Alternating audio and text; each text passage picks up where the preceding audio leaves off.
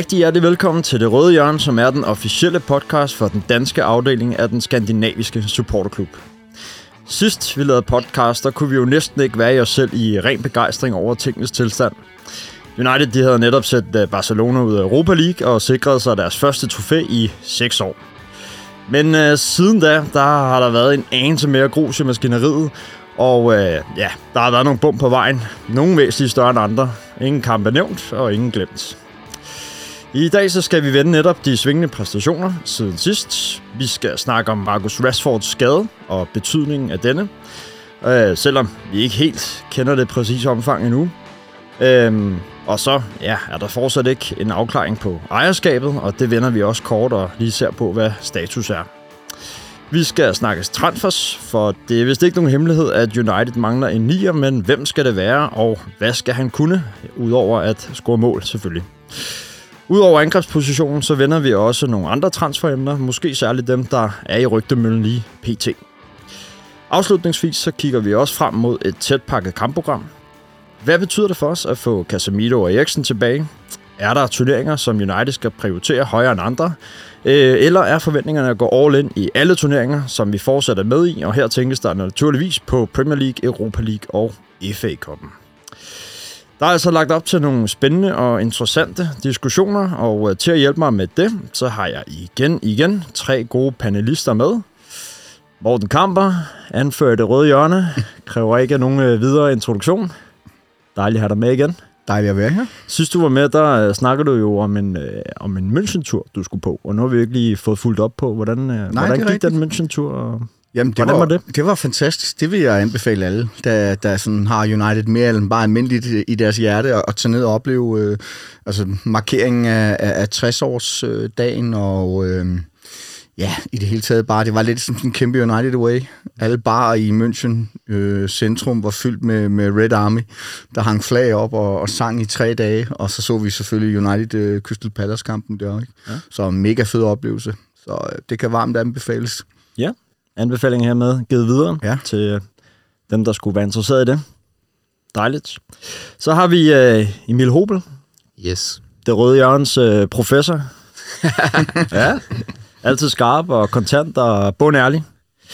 Uh, Emil, hvis du skulle viske Erik Ten Hag en ting i øret, hvad skulle det så være? Flere mål. Flere mål. Okay, sådan. Og så har vi øh, en debutant med i dag. Yes. Carsten øh, K.D. Øh, Johansen. Yes. Ja. Og øh, Carsten, øh, nogen øh, kender dig jo øh, inden for musikbranchen. Er det ikke rigtigt? Det er rigtigt, ja. ja. Kan du ikke lige for os, der ikke øh, kender dig så godt som nogen andre gør, hvad, hvad, hvad er det helt præcis, du laver? Jamen, jeg har...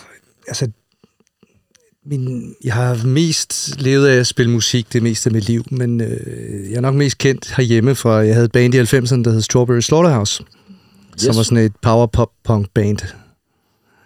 Eller Green Day. Eller Green Day. ja. ja.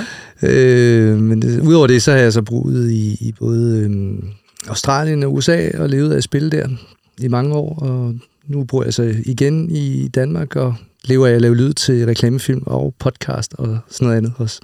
Så du er lidt på hjemmebane her? Det er jeg. Ja, det er jo altid også. Og udover det, så er du selvfølgelig også øh, stor Manchester United-fan, og øh, yes. traditionen tro, så skal vi jo altid lige høre, hvor øh, vores kære debutanter, de har deres kærlighed til United fra. Så hvordan blev du United-fan? Det startede med, at, jeg, at min far han kom hjem fra, fra England, da jeg var syv år. Han havde været i Manchester på noget, noget arbejdsrelateret rejse, og så havde han en Manchester United t-shirt med hjem til mig. så, og så simpelt var det egentlig. Okay. Og så var min interesse født. Og den, dengang så... Øhm, det var i... Ja, det har været sådan noget... 73 eller sådan noget. Okay, ja. Så det er ret mange år siden. Det et Ja, par dage 74. ja. Har du en, Og så- har du en United-helt? Altså har du sådan en spiller, hvor du tænker, han... Altså sådan gennem alle tider. ja, igennem altid. Nej, altså ikke, ikke rigtigt. Mm. Ja, jeg var rigtig glad for Ronaldo. Det, det, Det kan mærke til, at du siger bare. øh, og så, øh, altså dengang, da jeg var lille, så var Jesper Olsen et stor held, Ja, okay. da han var der. Selvom det ikke var så længe. Så, øh, og så også Henrik Larsson var jeg meget glad for, da han, da han kom til United. Spændende. Ja. Dejligt at have dig med, og velkommen til. Jo, tak. Og jeg håber, du kommer til at nyde det. Jamen, jeg glæder mig. Ja, dejligt. Ja. Og øh, udover de tre gode mænd her i øh, panelet, så øh, er det som altid Morten og Louis Lundsgaard, der står for produktion. Og øh, ja, mit navn er Mads Kaltoft Nøring, og jeg skal prøve at lede os øh, sikkert gennem podcasten. Lad os komme i gang. De tre skarpe.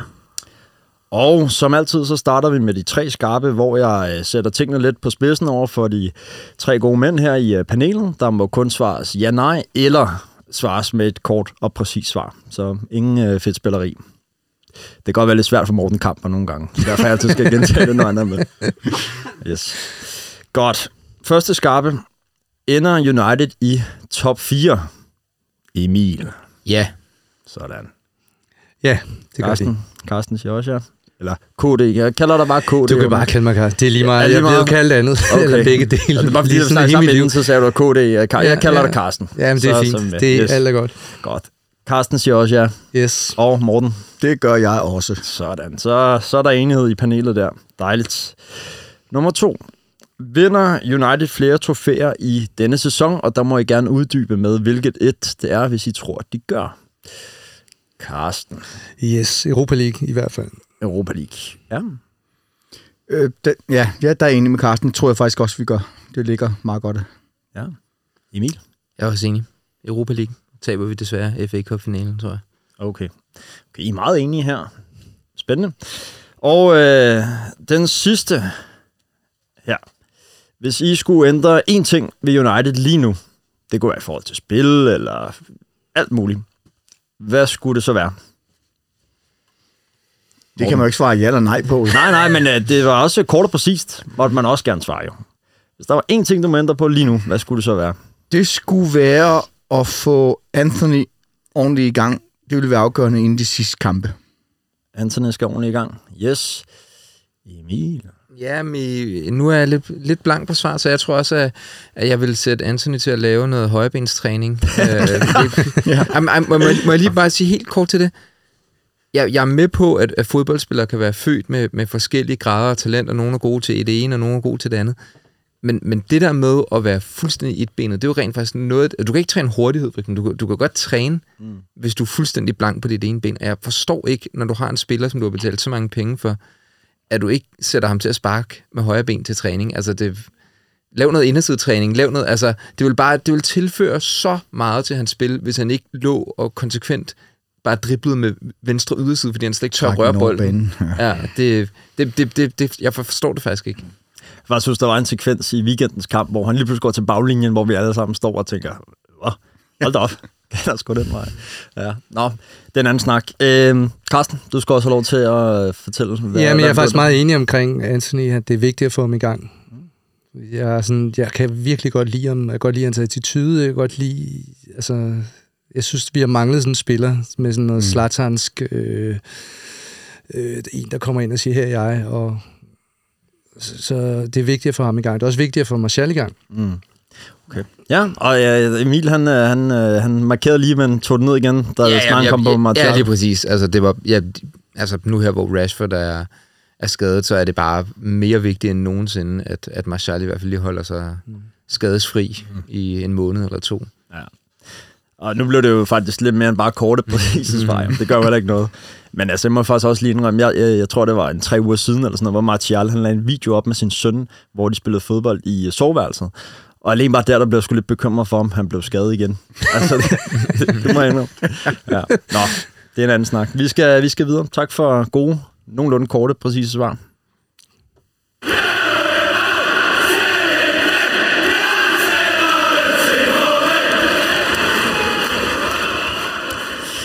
Ja, nu skal vi øh, snakke lidt omkring det, der er sket siden sidst, vi sendte podcast. Og øh, som nævnt i introen, så har der jo været flere ujævnheder i vores præstationer siden øh, sidste gang, vi, vi lavede en, øh, en podcast her. Og øh, ja, vi kommer jo desværre ikke udenom det. I øh, Premier League, der øh, præsterede vi jo tab hele 7-0 på Anfield til Liverpool. Og vi har også tabt 2-0 til Newcastle. Så havde vi en 0-0-kamp mod Southampton, og så har vi så vundet 1-0 over Brentford og 2-0 over Everton. Og skal vi selvfølgelig heller ikke glemme, at vi sendte Betis ud af Europa League øh, med 5-1 samlet, hvilket må sige at være en ret overbevisende sejr. Øh, hvad, hvad ser I som de væsentligste, eller den væsentligste årsag til, at uh, United de har været uh, mere ustabile nu her den sidste måned, halvanden måned, end de var i de første par måneder af 2023? Øhm, skader og karantæner. Mm. Og så øh, dertil, altså den der mængde af kampe, der har hobet sig op. Vi har jo ja, op til, til landskampspausen her, der har vi jo spillet midtugekampe mm. hele vejen fra VM og frem, så det er bare, at der er virkelig blevet trukket på, på spillerne, men, men jeg synes også bare, man kunne se der, altså de kampe, hvor vi har været uden Casemiro, det har været et andet hold, det må vi bare sige. Og, og dertil Eriksen også, altså øh, det, han har ikke haft en lige så stor betydning som Casemiro, men, men United var bare et markant bedre hold med de to på midtbanen, og, og det synes jeg faktisk er en, en relativt stor del af forklaringen. Det, jeg synes, at, at vi har set med, med de forskellige konstellationer, der er blevet prøvet i mellemtiden. Nu, nu var det, det var godt mod Everton, men udover det, så har vi faktisk ikke formået i en eneste kamp rigtigt at for alvor kontrollere midtbanen. Og det er jo, altså, det er jo ret vildt. Øh, og, og det viser også bare, hvor, hvor, hvor problemet måske også især har ligget de sidste par sæsoner, at, altså, at hvis, man ikke kan, hvis man ikke kan sætte sig på midtbanen, så bliver alle kampe i Premier League, de bliver bare kaotiske. Øh, og, og, og, det, og så bliver det svært at, at, at spille med et tophold, og det synes jeg, vi har set. Altså nogle af de der Leeds-kampe, øh, hvor var det godt nok med, med røven i vandskorben, at, at vi fik fire point i de to kampe. Øh, så, så det er for mig den, den helt klare øh, faktor, der, der har spillet ind. Mm. Ja. Jamen, jeg synes super præcist. Og, og jeg synes også, Eriksens... Det, det, de afleveringer, han kan lave frem i banen, har vi virkelig manglet. Mm. Ja. Øh, ja, det tætteste, vi er kommet på det, det var i Everton-kampen, hvor Bruno han spillede som sekser lige pludselig. og virkelig havde den der, altså kunne lave de der pokbaske afleveringer over, hele, over, over den halve bane. Ikke? Mm. Men er det måske i virkeligheden også forklaring på, hvorfor United ligger der, hvor de gør, at vi ikke er øh, stærkere, når vi mangler et, et par stykker? Morten? Jamen, det, jeg tror, alle hold vil lide, hvis du tager sådan, hvad skal man sige, karakteren ud af, ud af startelveren, og det synes jeg bare er ret tydeligt. Øh, når det så er sagt, så for eksempel Southampton-kampen inden Casemiro fik det røde kort, var jo heller ikke undskyld, øh, specielt øh, sådan øh, prangende, øh, de, den, de 35 minutter, han fik. Øh. Men noget af det, jeg synes er vigtigt også, øh, Emil var lige inde på det, men jeg har lige sådan siddet og talt, inden vi mødtes i dag her. Vi har spillet til dags dato alle kampe i alle turneringer, som vi overhovedet kunne. Mm. Der er ikke nogen kampe, vi er gået glip af. Så til dags dato har vi spillet 49 kampe. Og så har vi lige oven i købet, fordi vi blev to i vores Europa League, så lige fået to ekstra kampe mm. som toer, som skulle møde den, der kom ned fra Champions League. Mm. Øh, det gør så, at, at, at hvis vi går hele vejen, så kan vi faktisk potentielt spille 65 kampe. Læg så lige et VM oveni, mm. landskampspauser, mm. og sen som Bruno, der aldrig har en pause, han kan faktisk komme op og spille omkring 70 72-73 kampe mm. siden august sidste år. Altså, det er jo fuldstændig vanvittigt tal. Og, og vi ved alle sammen, at, at, at skal fodboldspillere øh, præstere over på den lange bane, så skal de restituere. Mm. De skal spise ordentligt, de skal have ro, de skal have hvile. Og så igen, kamp hver tredje dag. Ikke?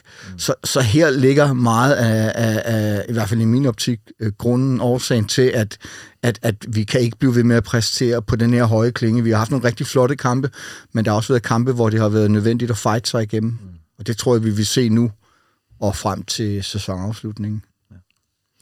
Fair nok. øhm, en anden ting, øh, som øh, jeg i hvert fald også har hæftet mig lidt ved, øh, det var, nu nævnte vi jo to nederlag til henholdsvis Liverpool og Newcastle, og man kan sige generelt, så har United en øh, rigtig skidt statistik på udebane mod top 10-hold. Øh, vi har tabt til Arsenal, vi har tabt til Manchester City, vi har tabt til Liverpool, vi har tabt til Brentford, vi har tabt til Aston Villa, vi har tabt til Newcastle. Det eneste hold i top 10, vi ikke har tabt til øh, på udebane, det er Fulham. Øh, kan man øh, klandre Erik Ten Hag for måske at være en lille smule for naiv i forhold til de kampe, vi har på udebane mod top 10-holdene? Lærer han af sin fejl, eller burde han gå mere pragmatisk til værks? Eller er der noget af det taktiske også, som, øh, som, som Erik Ten Hag måske fejler i? Jeg, jeg, jeg, jeg, jeg synes, i starten af sæsonen var der en naivitetsfaktor. Altså selvfølgelig Brentford-kampen, men også øh, Manchester City-kampen. Øh, jeg ved ikke, om jeg synes, at, altså, at, at, at det har været så udtalt her senere på sæsonen. Jeg tror, at den manglende kontinuitet, nu snakkede jeg før om det der med, med at vi ikke har kunne stille med vores stærkeste midtbane i virkelig lang tid. Jeg tror, at, at, at, at de der top 10 kampe, ej, i hvert fald, i hvert fald sådan noget top 8, så, så tror jeg, det kun er Chelsea, hvor at vi har spillet med vores stærkeste midtbane, hvis vi siger, at det er Eriksen, Casemiro og Bono.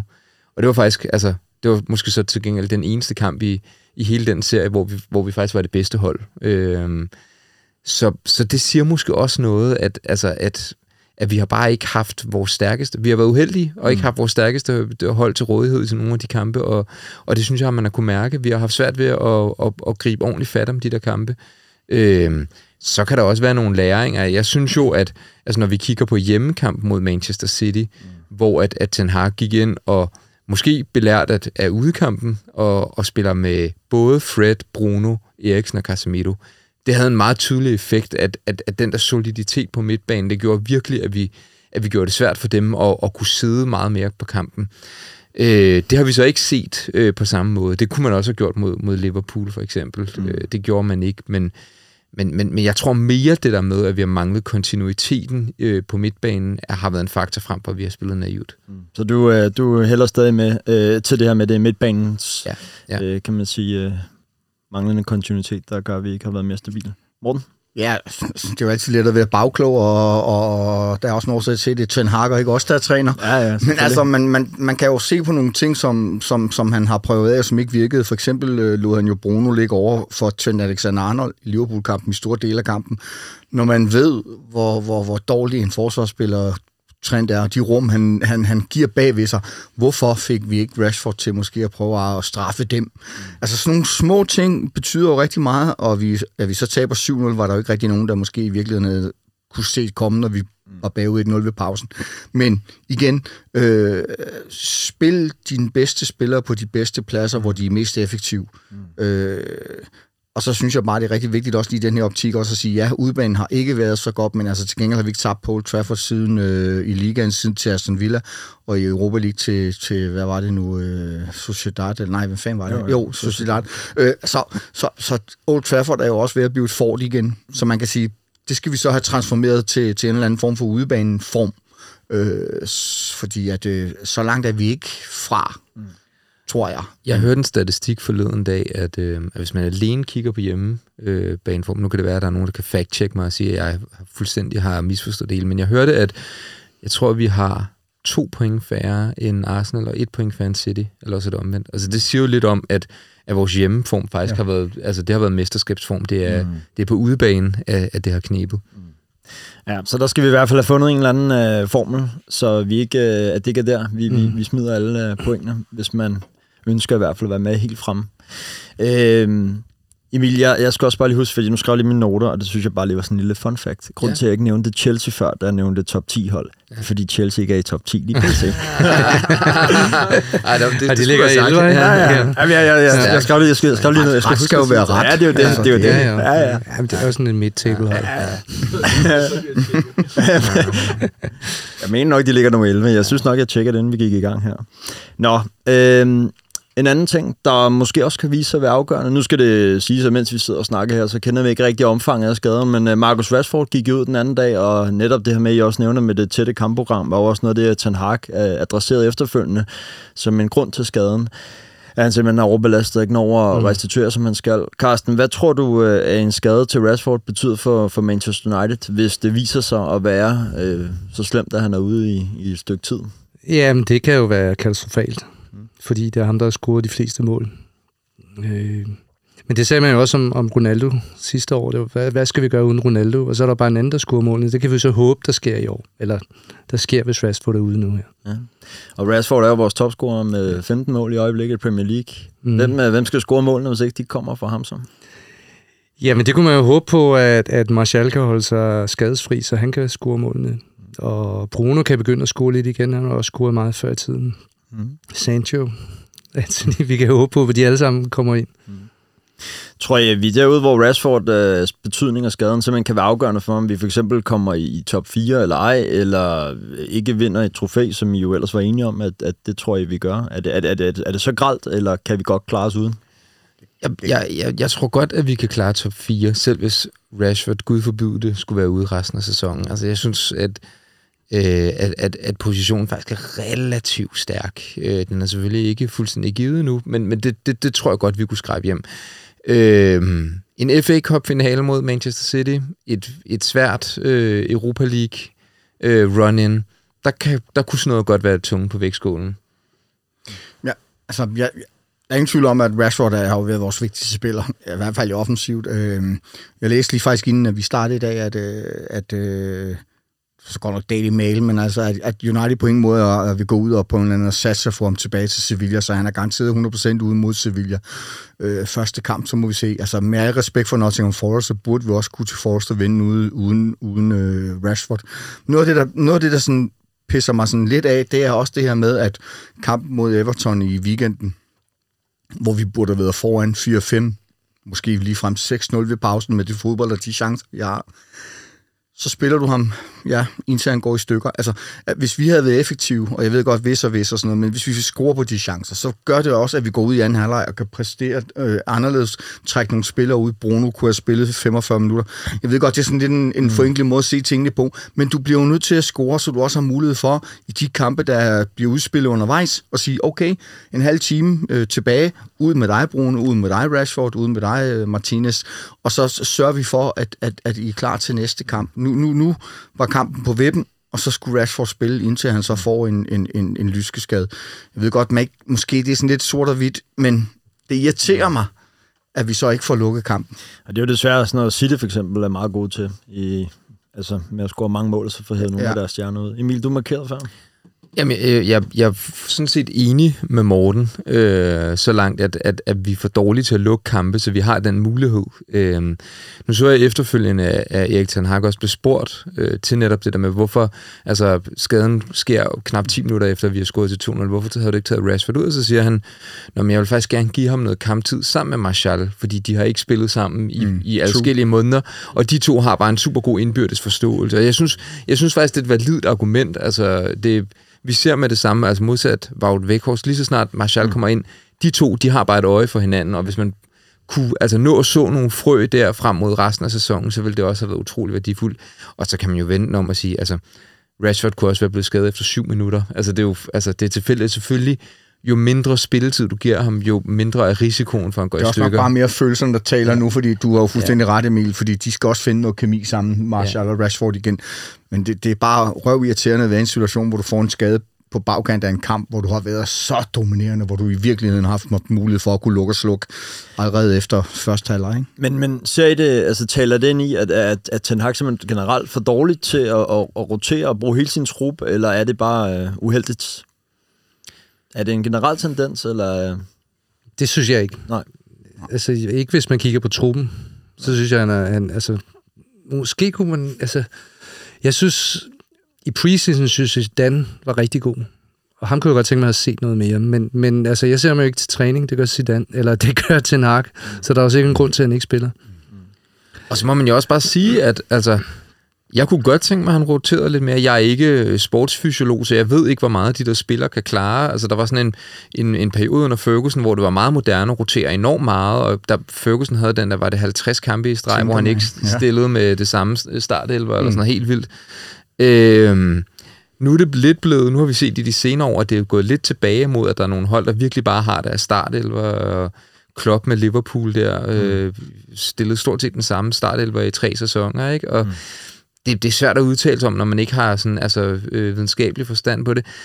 Det jeg vil sige, det er, altså, Ten Hag har jo også været nødt til at spille med de samme spillere, for han har ikke haft bredden i truppen. Altså, vi var lige inde på det før, altså, Rashford har jo leveret, hvad, øh, en tredjedel af vores mål i sæsonen. Altså, hvis nu, at vi havde, hvis nu, at, at, at lad os sige, at Sancho havde scoret 15 mål, mm. og, øh, og Anthony havde scoret 20, og så videre, så havde det også været let at, at hvile Rashford, men vi ved bare, at, at vi, lige nu har vi et issue med, at vi har en angrebskæde, hvor at der er en spiller, der leverer meget, meget højt, og så er der nogle andre spillere, som, som har nogle kvaliteter, men som simpelthen ikke scorer nok mål. Og så er han jo nødt, nødt til at spille med Rashford. Og Ten Hag sagde jo også selv, at, øh, at han, da han blev spurgt om det her med at overspille dem, Bruno og sådan noget, ikke? Altså, at, at, at de evaluerer spillerne efter hver kamp, og får nogle friske fysiske data på dem og sådan noget, ikke? Og han er jo åbenbart 7-13, Bruno, usårlig, ikke?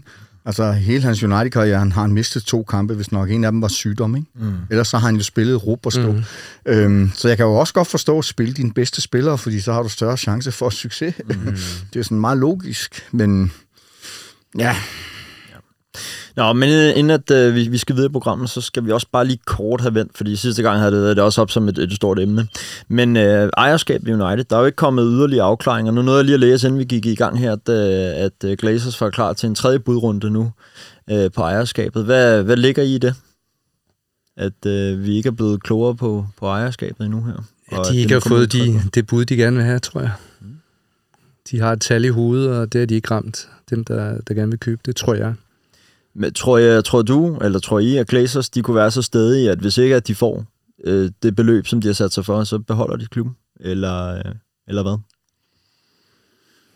Det er et godt spørgsmål. Ja. Øh, så jeg, jeg, der er jo sjældent røg uden ild, eller hvad det hedder, så, så altså, på en eller anden måde har de vel nok gjort lidt op med sig selv, at måske det er nu, ikke? Men, men så ligger der også alle mulige andre ting i det. Ikke? Snakker om, at Premier League vil bryde fri af, af hvad hedder det, Sky og øh, de aftaler, de har, at man danner sin egen tv-liga, ikke? For det gør du først der, så begynder pengene for alvor at ramme ind mm. og rulle mm. ind. Ikke? Altså, der er alt muligt under, i støbeskeen også. Så, så, og, men omvendt, Old Trafford skal også øh, moderniseres. Vil de lægge de penge, øh, som det skal? Øh, og så var der jo åbenbart øh, fem unavngivende private folk, der, eller sådan, hvad ved jeg, konsortier eller whatever, der jo havde budt på United også. Så der er faktisk syv anden mm. runde bud, som han var blevet leveret ind. Ikke? Alle var så måske ikke lige øh, seriøse, men øh, jeg tror også, at de har en, en idé om, hvad skal det koste, og så må man jo give and take, ikke? Så sådan købmandskab. Vi ved det jo dybest set ikke. Altså, vi ved ikke, hvad det er for nogle overvejelser, mm. de sidder med sådan helt privat. Øh, vi må antage... undskyld vi må antage, at, øh, at når de har sat hele den her proces i gang, så er det fordi, at de har en ret seriøs interesse i at sælge klubben. Altså ellers så vil de ikke gå igennem det her, den her kæmpe proces. Derfor tror jeg også stadigvæk, at de ender med at sælge, med mindre at vi er meget, meget langt fra den pris, de har i hovedet. Øh, og det virker ikke nødvendigvis som om, at det er, at det, at det er tilfældet, men, men dybest set så ved vi det jo ikke. Mm det altså, så vil jeg sige, altså, fra et fornuftsperspektiv, så vil man også skulle tro, at hvis de endte med at trække følehornene ind igen, at det vil skabe så meget upopularitet blandt fansene, som i forvejen altså virkelig, virkelig ikke kan døje dem, at, at det vil næsten være ubærligt. Men der har vi jo bare set glacierne altså i, i, i 15 år nu være fuldstændig ligeglade. Som Ole Gunnar vil have sagt, couldn't care less. Ja. ja. Nej, men der er da også noget politik i det, fordi at, øh, så mm. lige pludselig, så, hvis de der, hvad hedder det, Qatar-konsortium kan få dem, så bare der jo snak om, at de så kunne få en NFL-kamp øh, ned til Katar ikke, og åbne mm. op for et, for et kæmpe marked i NFL, så NFL også presser på, så lige pludselig er der nogle helt andre kræfter på os, end måske bare salget af Manchester United. Så sådan noget altså sportspolitik, om man vil. Så altså, øh, det er jo, det er jo meget interessant. Så ja. ja, der sker rigtig meget. Det er spændende, hvor det ender henne. Carsten, her til sidst, hvem tror du, der ender med at eje United efter, efter sommerferien? Jeg tror, det bliver det Qatar-konsortium. Mm. Jeg, fordi jeg, jeg tænker, de, de, det er dem, der har råd, mere råd end, end uh, Jim Radcliffe til at byde over, tror jeg.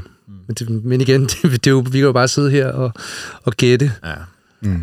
Ja, det er svært helt at blive klog på. Ja. Men øh, ja, som sagt, vi må jo vente i spænding og se, hvor det ender. Manchester United are back in business.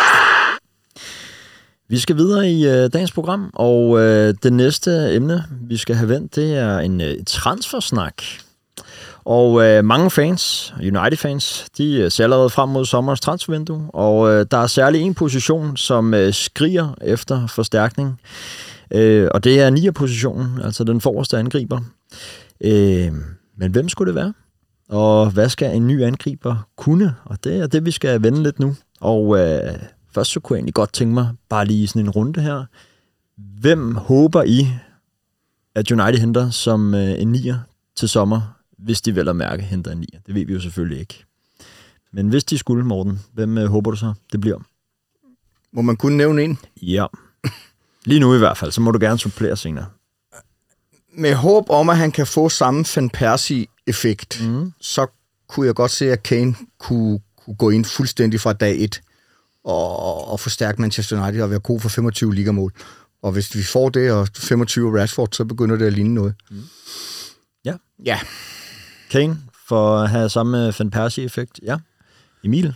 Men altså, jeg synes, det er virkelig, virkelig, virkelig svært, så jeg er glad for, at det ikke er mig, der skal tage beslutningen af, om hvem der skal bruges alle de penge på. Jeg tror, jeg hellere til at sige Victor Osimhen i, i Napoli. Hvorfor det? Morten var faktisk lidt selv inde på det. Jeg, har, altså, jeg er enig i, at på den sådan helt korte bane, så tror jeg også, at Kane er et mere sikkert bud. Øhm, det der, jeg, jeg, når jeg tænker over øh, potentialet i at hente Harry Kane, så, så er det faktisk også meget sådan Van Persie, der, der kommer op som sammenligning for mig. Af åbenlyse grunde. Han var også, jeg tror Van Persie var lige blevet 29, da vi hentede ham. Kane bliver 30 her til juni. Øh, Van Persie kommer også fra en af de andre topklubber, som øh, måske også var lige en tand under United, og derfor t- havde han måske tænkt, at hvis han skulle nå at vinde noget, så var, så var det nu.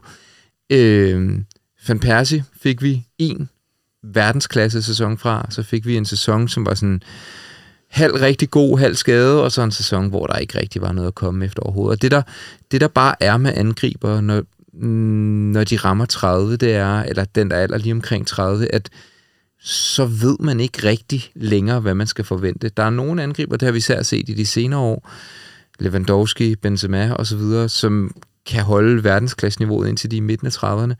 Og så er der andre angriber, Van Persie, Rooney, Fernando Torres, øh, sikkert utallige andre, som nærmest bare hopper ud fra en klippe, når de fylder 30, og stopper med at score mål. Og det tror jeg ikke, Harry Kane gør, men, men jeg ved ikke, om Harry Kane har en verdensklasse sæson tilbage, eller om han har fem. Jeg tror ikke, han har fem. Jeg tror, han har en, to, tre, hvis man er heldig. Og så er spørgsmålet bare, er det den type kortsigtet investering, vi er ude efter. Vi har i forvejen hentet... Casemiro-effekt. Ja, ja, ja, men, men, men hvor, mange, altså, hvor mange af den type indkøb kan vi tillade os at gøre? Mm. Vi er også ude efter... Nu sad mig og, Morten, inden vi, vi startede optagelsen her, og talte om det der med, at, at vi skal også være tålmodige og, og, og kigge på Arsenal og kigge på Liverpool og ligesom sige, vi, vi skal ikke nødvendigvis vinde mesterskabet i Ten Hag's anden sæson. Altså det kan godt være, at det først bliver i tredje eller fjerde sæson, at vi virkelig siger, nu er vi der. Mm. Og så er det et problem, hvis vores to bedste indkøb er blevet for gamle i mellemtiden. Øhm, så, så derfor er jeg sådan lidt skeptisk med Kane, men, men det er udelukkende med, med, med de lidt længere mm. øh, briller på, at, at jeg bliver lidt nervøs for, om, om, om investeringen vil være for kortsigtet. Ja. Fine argumenter der. Ja. Carsten, hvem, I- øh, hvem håber du på, hvis du skulle vælge en? Jamen, jeg er også, jeg er sådan set, øh, det bliver, programmet bliver lidt kedeligt, men jeg er sådan set også enig med Morten i, at, mm. at, at Kane vil være et godt valg, men jeg tror, altså, det var så ikke det, du spurgte om, men jeg håber på, at vi henter to. Ja. Og det skal vi så ikke snakke om nu, men det, det håber Men, jeg øh, meget på, at vi gør. Carsten, fordi du er debutant, så får du sgu lov Så til får jeg lov at sige, ja. ja. Altså, jeg håber, vi henter en som en Kane, som kan gå ind og, og, og gøre det med det samme, og Mm. så en ung spiller, som, som vi kan udvikle. Og der vil jeg rigtig gerne have Højlund. Du er også råd med på Højlund-bølgen her. Ja. Ja, eller... Jamen, Det vil, da, det vil da også være smukt. Men det, bror, det, det er så fint. Han, øh, han er super god. Hvorfor, ja. Hvorfor sådan en som Højlund? Altså, udover, hvis jeg, hvis jeg skal tage de danske briller af, så synes jeg, det var meget sjovt at se de der, for eksempel de der landskampe, der lige har været, at jeg kunne ikke lade være at sammenligne med de chancer, han fik, og så sammenligne med for eksempel Vekhorst. Og det var lige præcis de chancer, han havde brændt som han scorede på der, ikke? Som han havde stort set en til en samme chancer. Og så, hvor jeg bare tænkte, åh oh, ja, det havde været dejligt, hvis det havde været for United. Ikke? Og så kan man sige, at Ten Hag, noget han har virkelig været god til, det er stort set, han har stort set fået alle spillere til at blive bedre. Og det har jeg selvfølgelig også kunne gøre med, med, med en spiller som Højlund. Og så kan det jo også være, at man når ud over det problem, som Emil adresserede før, i forhold til, at øh, hvis man om 3-4 år skal spille med mesterskabet, så øh, de bærende kræfter for gamle, så har man måske en ny en i kulissen i Ja. Højlund, der kan tage over for Ja. King.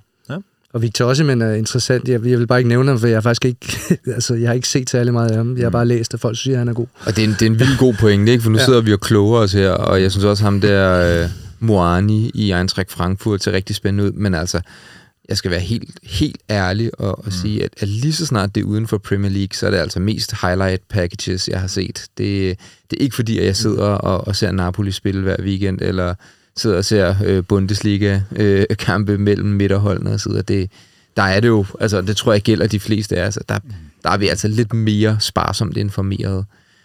Hvis jeg, hvis jeg må komme med en tilføjelse. Ja, jeg kan bare sige for til Osimhen, nu læste jeg lige inden, at øh, vi skulle i gang her, og med far for at tage fejl i forhold til de transferrygter, der går, så skulle bare München efter sine være ret tæt på at, at have en aftale i, i stand med Osimhen og Napoli.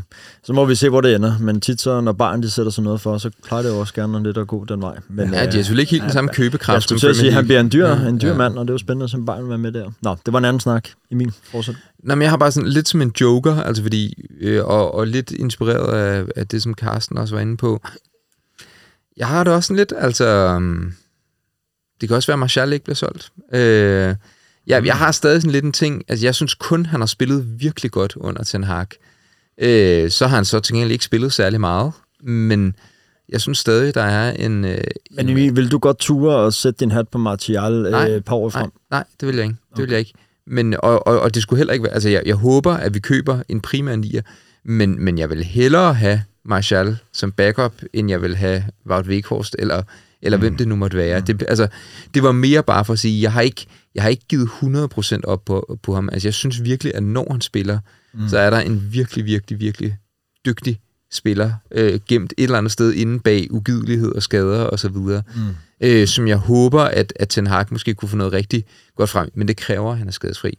Og så er der selvfølgelig den, den anden joker, som også er allerede på kontrakt, som er Mason Greenwood, som vi ikke ved om øh, kommer til at spille for klubben igen. Og det er en helt anden snak, som vi ikke behøver at åbne, men, men vi skal også bare lige huske, altså, at der er sådan set to dygtige angriber i truppen, som af vidt forskellige årsager ikke spiller særlig meget, som kunne være et godt supplement til en Kane eller en Osimhen, eller hvem det nu måtte være. Ja. God pointe også. Morten, nu startede du med at sige, må jeg kun sige én? Nå, ja, Har du, ja, altså, øh, nå, det, altså, så må du gerne... Øh, vi kommer jo nærmest flere til at betale kassen for, for enten Kane eller Osimhen. Det er jo sådan set lidt ligegyldigt. Øh, det, det vil ligge sådan lidt i samme, øh, hvad hedder det, valutaaspekt, så skulle jeg til at sige. Så det, men det, jeg tænker, der kan også være ham, Evan Ferguson fra Brighton. Mm. Det er jo også en ung, øh, helt ung spiller, som jo virkelig er, har trådt ind på scenen. For jeg er meget enig med dig, Carsten, også det der med, lad os da få en ind, der kan, der, der kan tage den her det her nu og gøre en forskel, og så måske udvikle en spiller. Det kunne også være Højlund, eller hvem det nu kunne være, men, men, men, men hvis vi så sælger Martial, så har vi fandme også brug for at få en mere ind. Altså så, så to Problemet ind. er også bare lidt, altså med det marked, vi har nu, altså en Evan Ferguson eller en Højlund, eller sådan altså vi snakker jo ikke, at de koster 15 millioner pund. Nej, altså, de kommer det- også til at er det. koste kassen. Ja. Og så en anden snak er jo også, der er også noget, der hedder financial fair play, og det kan godt se lidt svært ud med Glazers som ejer i hvert fald lige, lige nu i forhold til omsætning. Og, Ja, hvordan ser hele overtagelsessituationen Ja, også ud, ikke? Altså, er der overhovedet Men transferpenge? vil det ændre sig med nye ejere? Vil Financial Fair Play ændre sig? Ja, i forhold til den gæld, United har, og, ah, øh, okay, ja, det er derfor. ja. Ja. Og øh, så er der også noget med, med ja, omsætning og så videre, som jo... Jamen, jeg tænker bare, omsætningen, Ja. den ændrer sig jo ikke, fordi man får nye Nej, ejere. men, øh, men gælden Ja, okay. i forhold til... Øh, ja, den vil, den vil jo i hvert fald, hvis man nu tager de der sheiks ord for gode varer, Sheikh Al-Thani, øh, som vil jo gøre klubben gældfri. Mm. Så, så ja. Men, for at komme tilbage på sporet. Øh, Udover de her øh, flotte navne, Kane, Oshimin, Højlund og hvem der ellers øh, er i spil, hvad tænker I så, en nier skal kunne i Erik Ten Hag system? Hvad, hvad ser I som... Øh, Han har haft Som mange forskellige nier jo.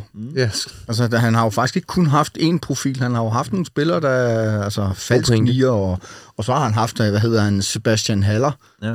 Som, som var et ordentligt brød, ikke? Øh, Så kan han godt lide at bruge Marshall, der også kan være med i kombinationsspillet, så jeg tror faktisk, han er sådan rimelig fleksibel på det.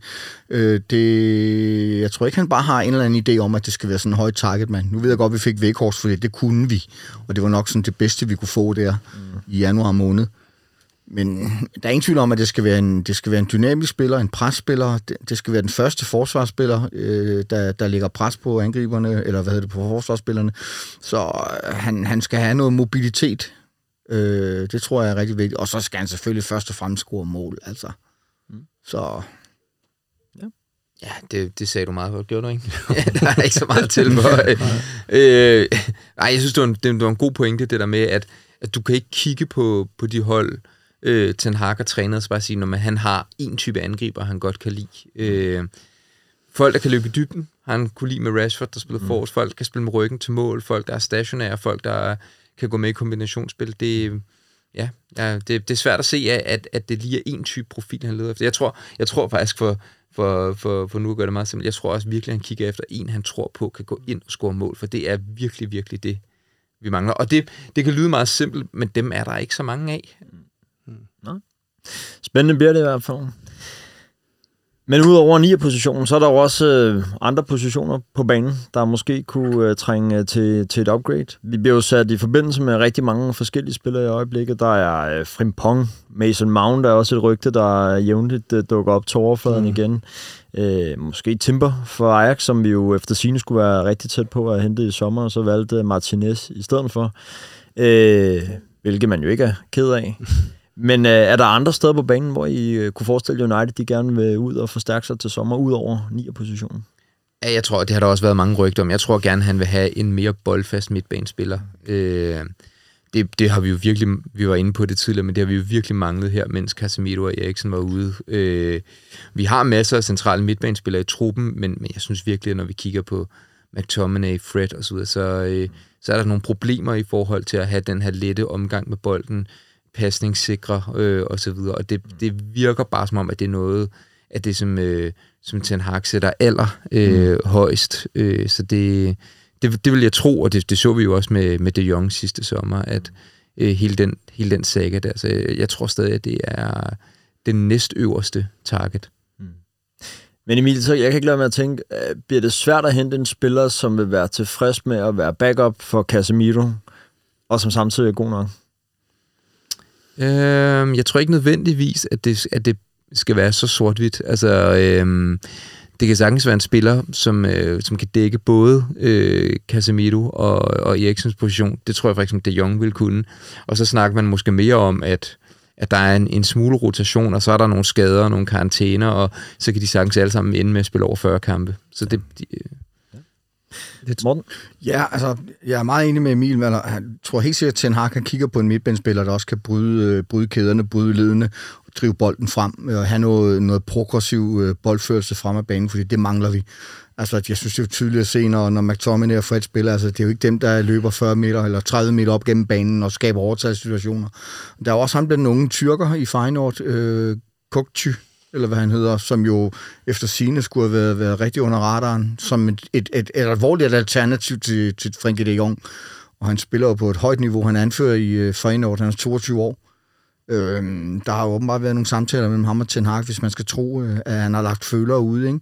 Og jeg vil elske at få nogle af de der spillere, der bare går ind lige pludselig og så bare leverer varen. Ligesom, lidt ligesom ham med Caicedo for Brighton eller et eller andet. Altså, øh, alle snakker om Bellingham, ikke? Men altså, for det første, så er en Dortmund-spiller. Det har vi prøvet mange gange. Det virker ikke skide godt for os.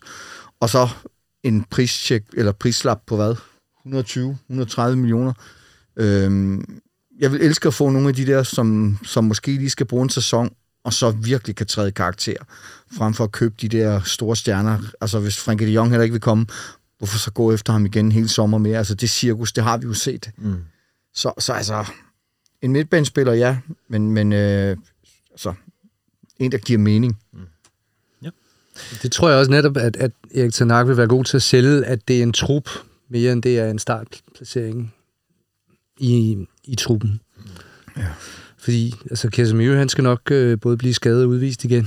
så, så der bliver masser af plads til, til en, en ny, god, mere boldstærk midtbanespiller. Det er alligevel en imponerende statistik med Casemiro. Han har fået lige så mange røde kort i den her sæson i United, som han gjorde i hele sin kar- øh, Real Madrid-karriere. Så øh, ja, men jeg, jeg håber ikke, at du får ret. Nej, det håber Men, jeg øh, heller Men ikke, hvis tendensen men- fortsætter, så men- kan det ikke udelukkes. Nej.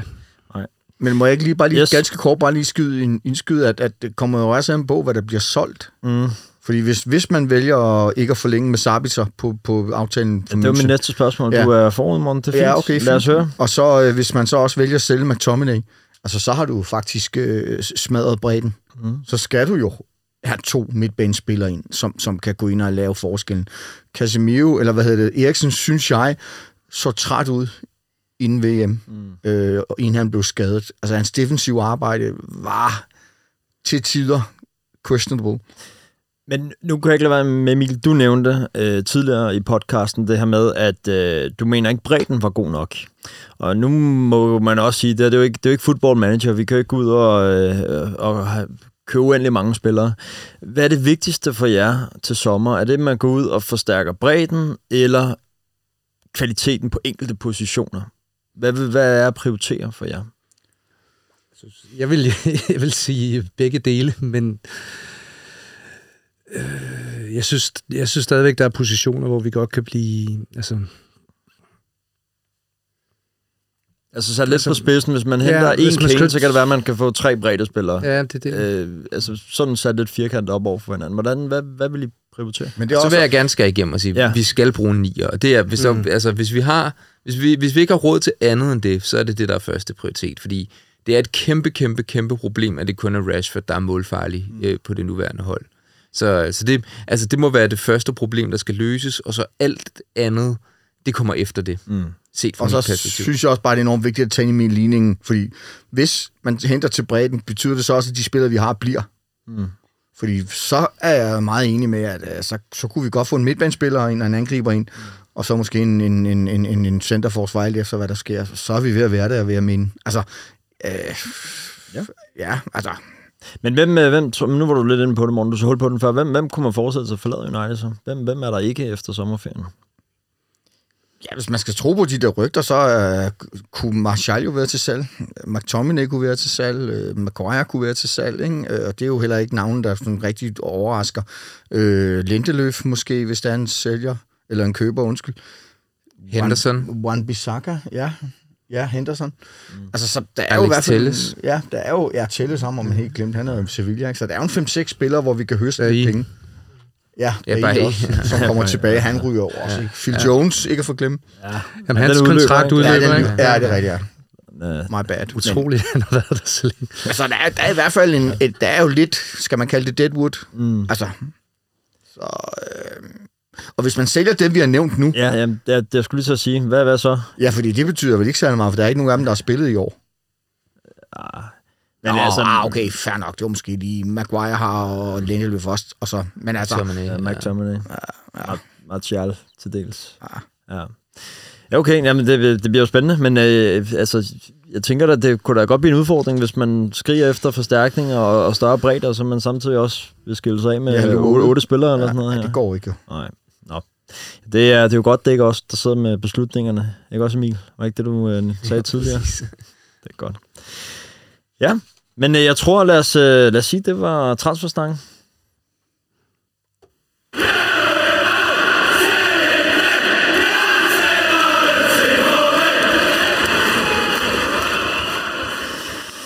Nu skal vi øh, kigge lidt fremad, og øh, det vi kigger frem imod, det er et øh, tæt pakket program. Morten, du præsenterede det jo allerede øh, fint tidligere.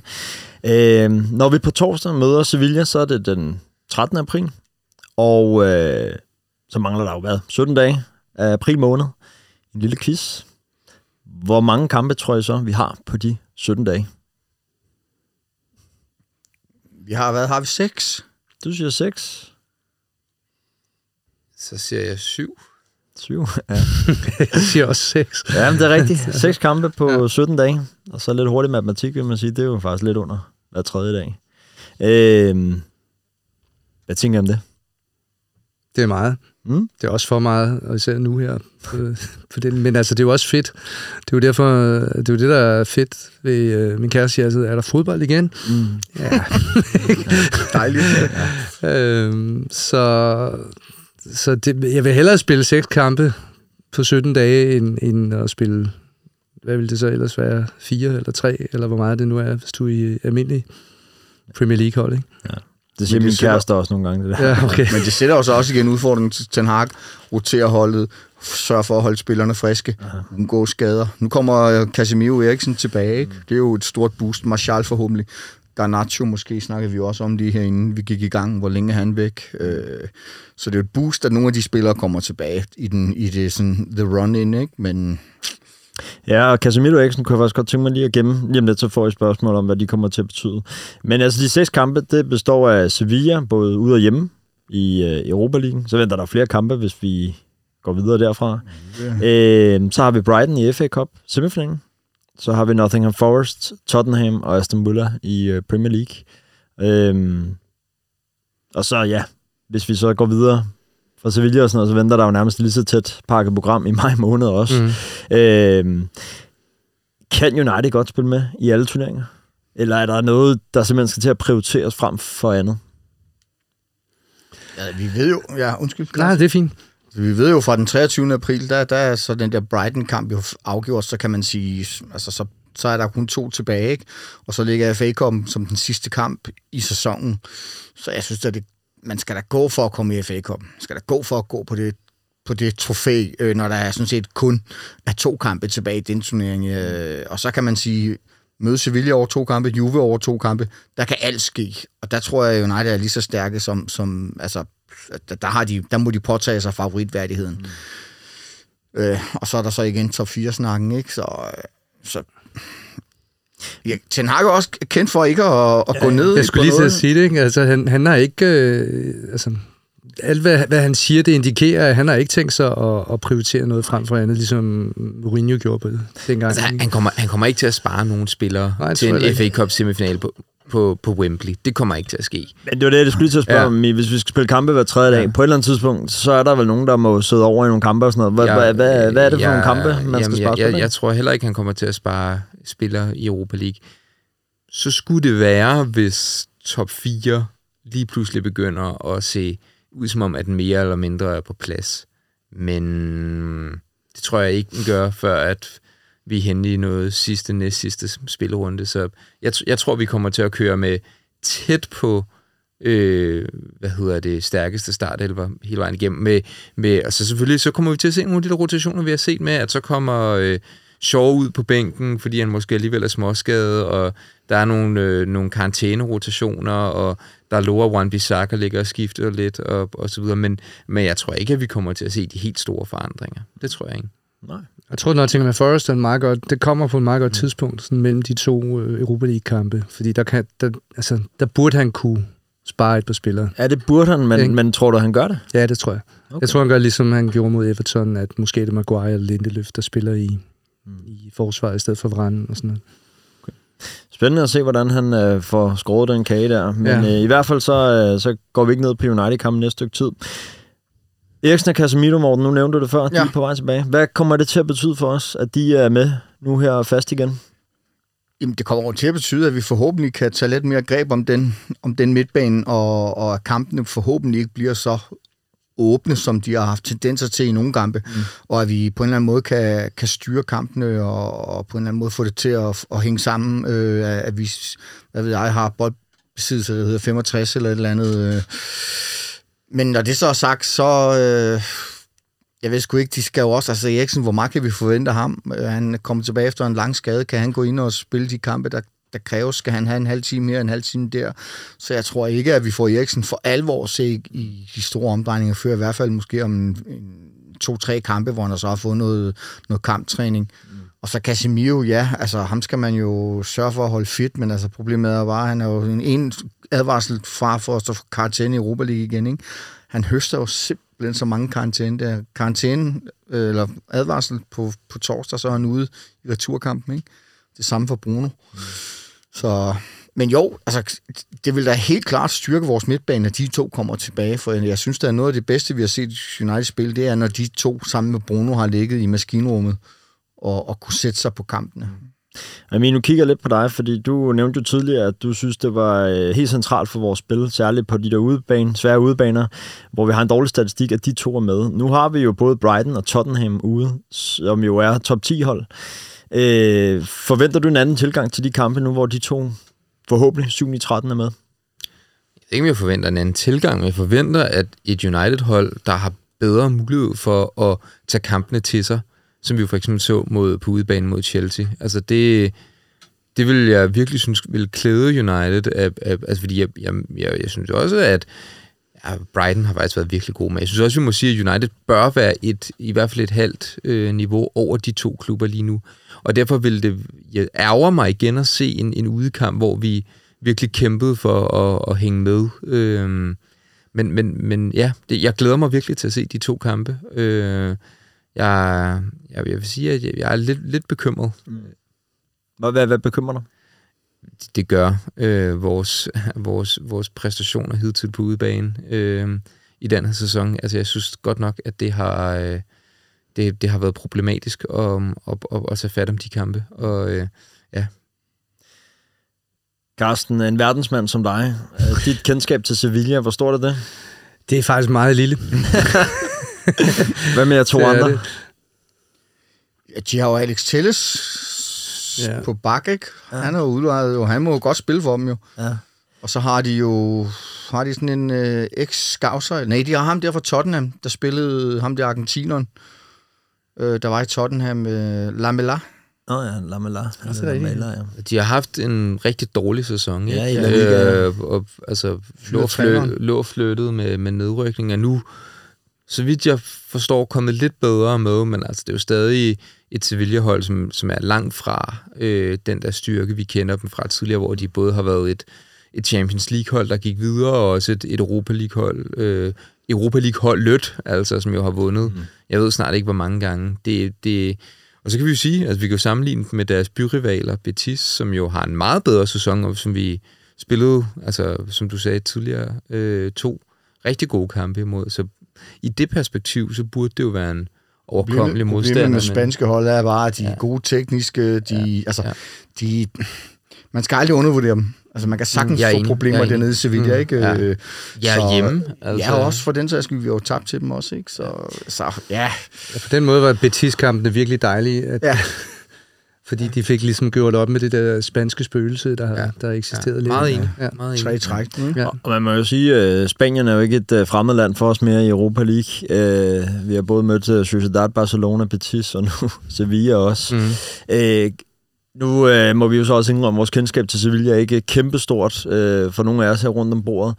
Men kan det, være, øh, kan det gøre det sværere for United, at Sevilla ikke har så meget spil for i ligaen, at de måske øh, i endnu højere grad går efter at vinde Europa League, fordi det er der, deres succes i den her sæson, den ligger? Absolut. Helt sikkert, det kan det godt. Men det gør, jo ikke, det gør dem jo ikke specielt meget bedre. Det kan godt være, at den gør dem mere motiveret lige i de kampe der mod os. Men vi kan håbe, at det ikke betyder noget. Men, men ja, for eksempel det, du sagde med det der med usikkerheden omkring øh, kampene, udebanekampene og sådan Emil, der har jeg det så omvendt også sådan, at Ten Hag efterhånden har vist mig så meget i den her sæson, at jeg har en eller anden tro på, at han nok skal få sat os taktisk øh, godt nok op til at møde de her hold. Altså, øh, han skulle jo være altså, helt fuldstændig vanvittig i detaljen omkring med de hold, vi møder jo. Så altså, jeg ved godt, at så skal spillerne også gå ud og udføre hans planer og eksekvere det på, på grøntsværen, men der, jeg, jeg har bare en anden fornemmelse i øjeblikket med Ten Hag om, at, at øh, jeg, jeg føler, det er de færreste kampe, vi går ind i som underdogs på en anden måde. Det går ikke, vi er kæmpe favoritter, men, men, men hele vejen til finalen i Europa League, hvis vi så Sevilla, så tror jeg også, United må tage, tage hvad skal man sige, favoritrollen på sig. Selv mod Juve, og potentielt måske Roma i finalen. Mm. Øh, det er noget af den tro, som, som Ten Hag på en eller anden måde har givet mig igen, om at selvom vi ikke spiller skide godt, så finder vi oftest en vej. Se på Fulham, jeg ved godt i FA-koppen, jeg ved godt, de brændte fuldstændig sammen selv. Mm. Men jeg tror faktisk også sidst, jeg tjekkede, nu må Louis måske lige dobbelttjekke for mig bagefter, men øh, jeg tror, vi er bookmakernes favorit til at vinde Europa League. ja, Ja. det kunne godt passe. Så men spændende bliver det jo i hvert fald. Altså, det, Jeg kunne godt lige tænke mig her til sidst, det kan jeg jo godt lide sådan noget, at sætte tingene lidt på spidsen. Hvis vi tager det sådan øh, turnering for turnering. Næste gang, vi skal lave en podcast om måneds tid, så har vi været igennem det her program. Er United i øh, FA Cup-finalen? Ja, nej. Emil? Ja. Yes, vi slår Brighton. Yes, det er vi. Carsten også. ja, det gør vi. Dejlig optimisme. Så United, de er i en FA Cup-finale. Fedt. Hvad med øh, Europa League? Har vi slået Sevilla ud? Det har vi. Over to kampe, ja. Morten til jer. Jeg er ikke helt lige så sikker, men jeg, men jeg vil også sige ja. Ja. Og Carsten? Ja, det er også. Okay. Og det er Juventus, vi skal med, hvis vi går videre. Ja. I, uh, yes. Så... Ja, eller Sporting, ikke? Eller Sporting, ja, ja, ja, de, ja, ja. Dem skal de lige slå først. Selvfølgelig. En vis her, Ja. ja. Paul P. Ja, Paul Pogba. Lad os se, om han, øh, om han er med, eller om han er ude at stå på ski, eller et eller andet. i stedet for. øh, så en Europa League semifinal mod Juve eller Sporting, selvfølgelig. Og øh, hvad med vores øh, Premier League-placering? Hvor er vi henne der om, om en måneds tid, tror jeg? Med, med tanke på de kampe, vi har frem til Ja. ja. i starten af maj, eller der er Nottingham Forest, Tottenham, Villa. Eller, altså, det bliver tæt. Mm. Det, den er jeg måske lidt mere usikker på. Jeg tror nok, vi skal klare top 4, men jeg tror ikke, at vi sådan har, har, har, har skabt luft. Mm. Tottenham-kampen bliver jo ret essentiel. Mm. Det kan godt blive en såkaldt... Jeg tror, vi ligger nummer 4 stadig, ligesom vi gør nu. Ja, så om måneden ligger vi stadig nummer 4. Ja, det vil, jeg, det vil jeg give Emil ret i. Og Morten, også stadig en fjerdeplads. Ja, måske i tredjepladsen, med ved. Mm. Men jeg er ikke sikker. Jeg tror, vi slår Tottenham, faktisk. Det, jeg, jeg synes, de... Ja, nu, nu scorede Son godt nok her i weekenden, og man kan håbe på, at han ikke kommer i gang. Ja. ja, forhåbentlig. Gør han ikke det? Men ellers synes jeg virkelig ikke, de spiller særlig godt. Nej. Okay. Men øh, dejligt, jeg tror, at der er mange United-fans, der gerne vil sælge den for, for, for de her forudsigelser med, med FA Cup-finale, Europa League semifinal og en, og en fortsat fjerdeplads mm. Mm. i, øh, i Premier League. Spændende bliver det i hvert fald. Og Louis, fik du dobbelttjekket bookmakernes... Øh... Hvad? Den er god nok. Sådan. Tak for det.